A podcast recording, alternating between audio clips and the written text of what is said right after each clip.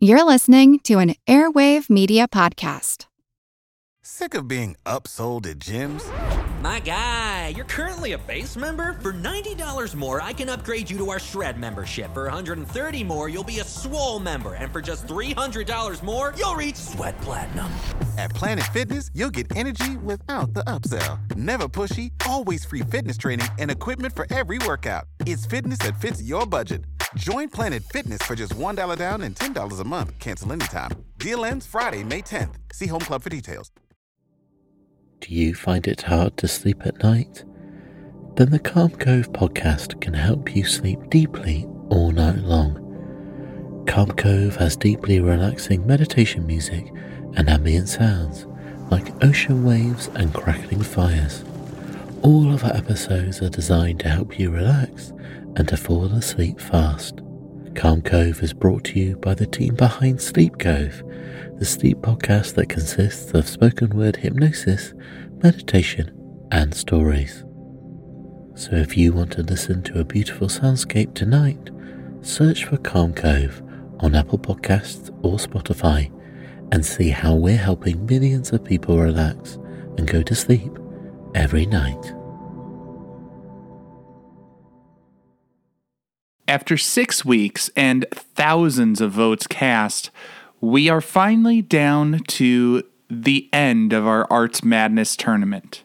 We started with 64 artists, and we are down to one ultimate champion as chosen by you, the listeners. Before I get to announcing which artist ultimately came out on top, I do want to take a moment to read a few of the things that people said about why they chose this artist. In our final round of voting, Brooke from Massachusetts said, It's a lot, but it's a good a lot. And it has lots of color, and overall, it's just exciting. Benjamin, also from Massachusetts, said, I think they deserve to win because they incorporate reflections in their art, which makes the work look super cool. Also, it's a physical art, which I really like, especially bigger scales, such as this one. The reflections look like you're in a different world when you look around. Mrs. Gabot's homeroom in Texas said, We enjoyed how this artist used light in her work. She created a dynamic art piece that people can enter and enjoy. Her art is colorful, 3D, and tactile. There's a great smooth texture. Jasmine from Coachella Valley, California said, All the colors that are used makes the artwork look great. I think they deserve to win because I love the amount of color and dots, and it looks like such a fun place to be at. All of those were explanations of why people cast their final vote in that final round between Yayoi Kusama and Katsushika Hokusai. And ultimately, with 51.5% of the vote, the winner of our Arts Madness tournament for the second year in a row is Yayoi Kusama. And while this is technically the season three finale of Who Arted, I've had such a great time running this podcast, I am going to keep popping up in your feed in the weeks to come. I'll be playing some encore presentations of full episodes for the next couple of weeks while I am recording some new material. And just as I did on my last hiatus, I will keep going with some new Fun Fact Friday mini episodes to tide you over. And now, without further delay, here is the encore presentation of my episode on Yayoi Kusama. I feel like who art ed. Try to slice it. Who art ed? Mr. Wood art ed me. Good. Either way, it, it's ambiguous. It works on so many levels. I know. That's off to a great start. Welcome to Who Arted, where we explore visual arts in an audio medium. I'm your host, Kyle Wood, and with me today is Emily Fiedler, the art teacher at Elmwood Elementary. Thanks for joining me. Yeah, I'm so happy to be here. So, today we are talking about Yayoi Kusama, the contemporary Japanese artist. Um, and we're going to start off with just a little bit of background. I know you've seen her work. Do you know much about her background? Um, yes, the, the exhibit was organized kind of like historically so that you started at her earliest work and then saw more current as you went through. Um, she was born in Matsumoto, Japan. Um, and she moved to New York in 1957. And she studied art in Japan, but it was very traditional, from what I understand. And she really sort of hit her stride when she came to New York, and it was a little bit more freeing. Yes, um, and she was actually inspired by Georgia O'Keeffe to come over to America. She saw her work and wrote to her, and Georgia O'Keeffe actually followed up. They were kind of pen pals. Yeah, Georgia O'Keeffe was Georgia O'Keeffe was awesome. Georgia O'Keeffe, if you do, if you need another reason to love O'Keeffe, I know um, she like she not only like was encouraging in the correspondence. From what I understand, she gave her business advice, and even when uh, Kusama like was on hard times financially because of like hospitalizations and stuff like that, O'Keeffe had her art dealer buy a number of pieces from Kusama. Oh, I had no idea about that. That's awesome. Yeah, I know. I know. Like just an, another awesome thing about O'Keeffe. Um, so Kusama came over, and it seems like from everything I've read, it seems like she was making contacts and like a savvy business person and getting herself into the art world like right away. Um, you know, she was not only was she corresponding with O'Keeffe, but I think uh, was it Donald Judd maybe Yeah. uh, was an early supporter of her work and things like that, and she like her work was largely. Um, associated with a little bit of pop, but also minimal, minimalism, and there's like a psychedelic element to it as well. Um, it's kind of an interesting fusion of things that were were happening in like the mid to late uh, 20th century. So it really sort of like hit at just the right time when sort of the hippie movement was happening, the counterculture, feminism, and and her work has a lot of that sort of critique, and and she aligned herself with a lot of those social movements. Yeah, uh, politically involved, and um, additionally with the pop artist movement, she was friends friends and foes with Warhol too. Um, and they kind of worked together at a point, but then he ripped off one of her like repeating wallpapers, the cows. Of course he did. Yeah, so Of course he they did. are no longer friends at that point, which is sad. But I don't know. I mean, if you're friends with if you're friends with O'Keeffe and you get Warhol out of your life, it seems like he's coming out ahead on that one. yeah, I guess I would choose O'Keeffe over Warhol any day.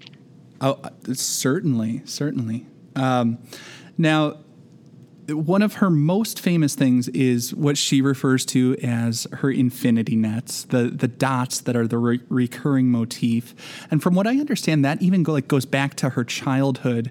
She grew up. Her family had a nursery, like a nursery growing like plants and things like that. And the way I understood it was she was the repetition of dots sort of started with visualizing like cells and things like that, um, plant cells, and we just see it everywhere. And it is her way of sort of making sense of infinity, as well as handling her mental health um, struggles and things like that, um, because she did not have the best childhood. I, I, I hate to dwell on the problems, but I think it is worth mentioning that, like, you know, she did have a, a very difficult uh, childhood growing up. Her mother was very, very strict, and, you know, not only strict in expecting her to be more traditional in terms of the culture, but um, it was a, an abusive situation that, that she thankfully got out of you know, I, I always like to to think about this not because of the horrible things that happened in her life um, and and see her just as a victim, but like she's she's resilient, she is strong. She broke away from that. She got away from from a, a horrible and difficult situation, and she found multiple ways of overcoming that and and transcending it. Um, not just with her the therapeutic aspects of her art, but you know she also sought medical treatment when necessary um, to to move beyond those things that that were so difficult early in her life, and she still is um, she still struggles with and is moving past the long term effects that that has. she constantly wanted to escape though throughout that childhood. And um, she grew up on the nursery like you said and she wanted to know what was beyond the mountains and within the mountains. Um, so her goal of getting out was always within her mind. Um, that sounded terrible. it was not a complete it's- thought. no, Um, it's it's it's totally true though. Like getting Yeah. getting out was on her mind Yeah. as rightfully it should have been, and in some ways, art was an escape. It was also her means of getting out, like not not just sort of um, dissociating and and escaping mentally, but like physically getting out. She moved from Japan to New York. One of the things I want to pick up on though there that I, I heard you say that I thought was really really interesting and goes to the heart of this was you talked about her wanting to see what's beyond the mountains and in the mountains. And I feel like there's this inside and outside um, characteristic to her work where she's exploring a little bit of like cells and underlying structures that make things up, but also the infinite and what is far beyond with her, her reflections and, and the infinity rooms and things like that. Yeah. So within her exhibition, there were a couple video clips that she created, and it was everything is a dot. And just that thought for me, um, thinking about it artistically and just generally, is overwhelming. Um, to the point that I. It makes me rethink the world, and I think uh, that's what makes her such an amazing artist, is because of how literally she has rethought uh, thought the world to the point of cell um, and then the vast universe of dots beyond us. So and that goes back to her studying the plants and within the nursery and from cells to seeds to small um, small plants and then their full grown potential I, I, I see that and I, I get what you're saying. I it's it's funny to me though, like that's that's exactly why I cannot stand like like like for me and and this is I guess revealing of me personally, like one of my earliest like memories of childhood was like nightmares of like just infinite and like trying to wrap my head around it. Like you talked about how it's like just that mind blowing aspect of it. And it's like, and to me, it feels just overwhelming and like horrifying. It is like the stuff of my nightmares to be like just seeing, looking out into the abyss, you know, and seeing that infinite reflection of dots and stuff like that. I Um, totally understand. I guess I the way that she has conveyed it within the infinity rooms and using light um, makes it a lot more comforting to me when Yeah. it, when I see it, and almost like a more elegant version of infinity in a way. Yeah, I, I could see, I could see what you mean there. Do you find it hard to sleep at night? Then the Sleep Cove podcast can help you. Hi, I'm Christopher Fitton, the voice and clinical hypnotherapist behind Sleep Cove. Sleep Cove features sleep hypnosis, meditations, and bedtime stories, all designed to help those of you who struggle at night to achieve a restful and peaceful night's sleep. Search for Sleep Cove on Apple Podcasts or Spotify and see why Sleep Cove helps millions of people sleep deeply all night long. Have you ever wondered who the Mary was from Bloody Mary? If the Loch Ness Monster was real, or if Ouija boards actually worked? On each episode of the family friendly Unspookable, we look at the histories and mysteries behind your favorite scary stories, myths, and urban legends to get the real stories behind the scares. Want to solve your next mystery? Find and follow Unspookable now wherever you get your podcasts. Um, and I, I guess at this point, it might be sort of a natural time for us to shift over towards like talking about one specific piece and looking at, you know, the infinity rooms, I feel like are just such a popular thing right now. Um, not just because they look great on Instagram, but because it is this overwhelming, immersive experience that you and I obviously have different reactions to. But um, specifically, I'm looking at Love is Calling from 2013, which is one of her infinity rooms. And, you know, to, to describe what an infinity room is, I think we have to start with just like literally what's in there. It is a mirrored room so that on every wall you're seeing reflections and you know reflection of a reflection of a reflection so it just it it appears to go on forever and inside of that room she has her artwork in this case it is like neon soft sculptures illuminated with with her characteristic um, infinity nets known to the rest of us as polka dots um, and I guess I'll let you go first. Anything, what do you want to say? What are you seeing in the piece? I, guess when I'm comparing this to her other infinity rooms that are less colorful, Uh-huh. um, I'm seeing an extreme fantasy here. Um, this is the stuff of my childhood dreams and nightmares where it is very almost Alice in Wonderland like and has a lot more whimsy to it because of these colors associated with it um, and the soft shapes. They almost look like I, it reminds me of octopus tentacles, like at first glance. And I think if a kindergartner was looking at this, they would also think the same thing. They wouldn't go to the deep meaning of infinity and um, what these soft sculptures could mean in terms of like her childhood and her life and the stories she's attempting to tell through this.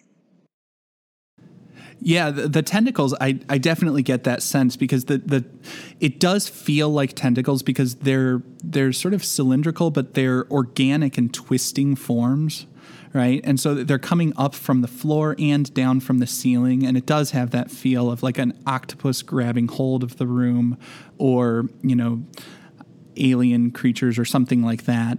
The polka dots are all over the place, and she uses light brilliantly. I believe um, it's actually they're they're illuminated with color changing like LEDs, so it it's not consistently a green or a or a magenta tentacle. It it changes over time, and um, the love and love is calling one. She's she's really engaging all of the senses because also there is an audio loop that is playing with um, her reading a poem, um, a poem that she wrote, and it it's all just sort of going on, on that that loop expressing you know her message of love through her art and trying to create something that will just envelop the the viewer. Like i i I think this is one of the stronger uses of installation art that I've seen where like as much as I personally would not enjoy time in this space like it's not it's not my thing i think Very it is well short time. very short time because they're very popular yes. but but because it is something that like other people do do respond to because it is so well crafted in that idea of um, like just isolating you in in this space and creating like you know a space that does like I say it takes over all your senses. You're seeing things. You're you're you're aware of your space, and it's surrounding you. It's that immerse. it- It's an immersive experience that you can't get from a painting or video. And I also think like the bright colors and subject matter in this um, room is really um, able to relate to a lot of different people that necessarily aren't maybe the most art literate um, to those that are more. So so if everyone that everyone that immerses themselves within this room can take a different message. Oh, absolutely. Ab- absolutely. Like as as a child of the 90s, I just look at this and think like that is rad. Yeah.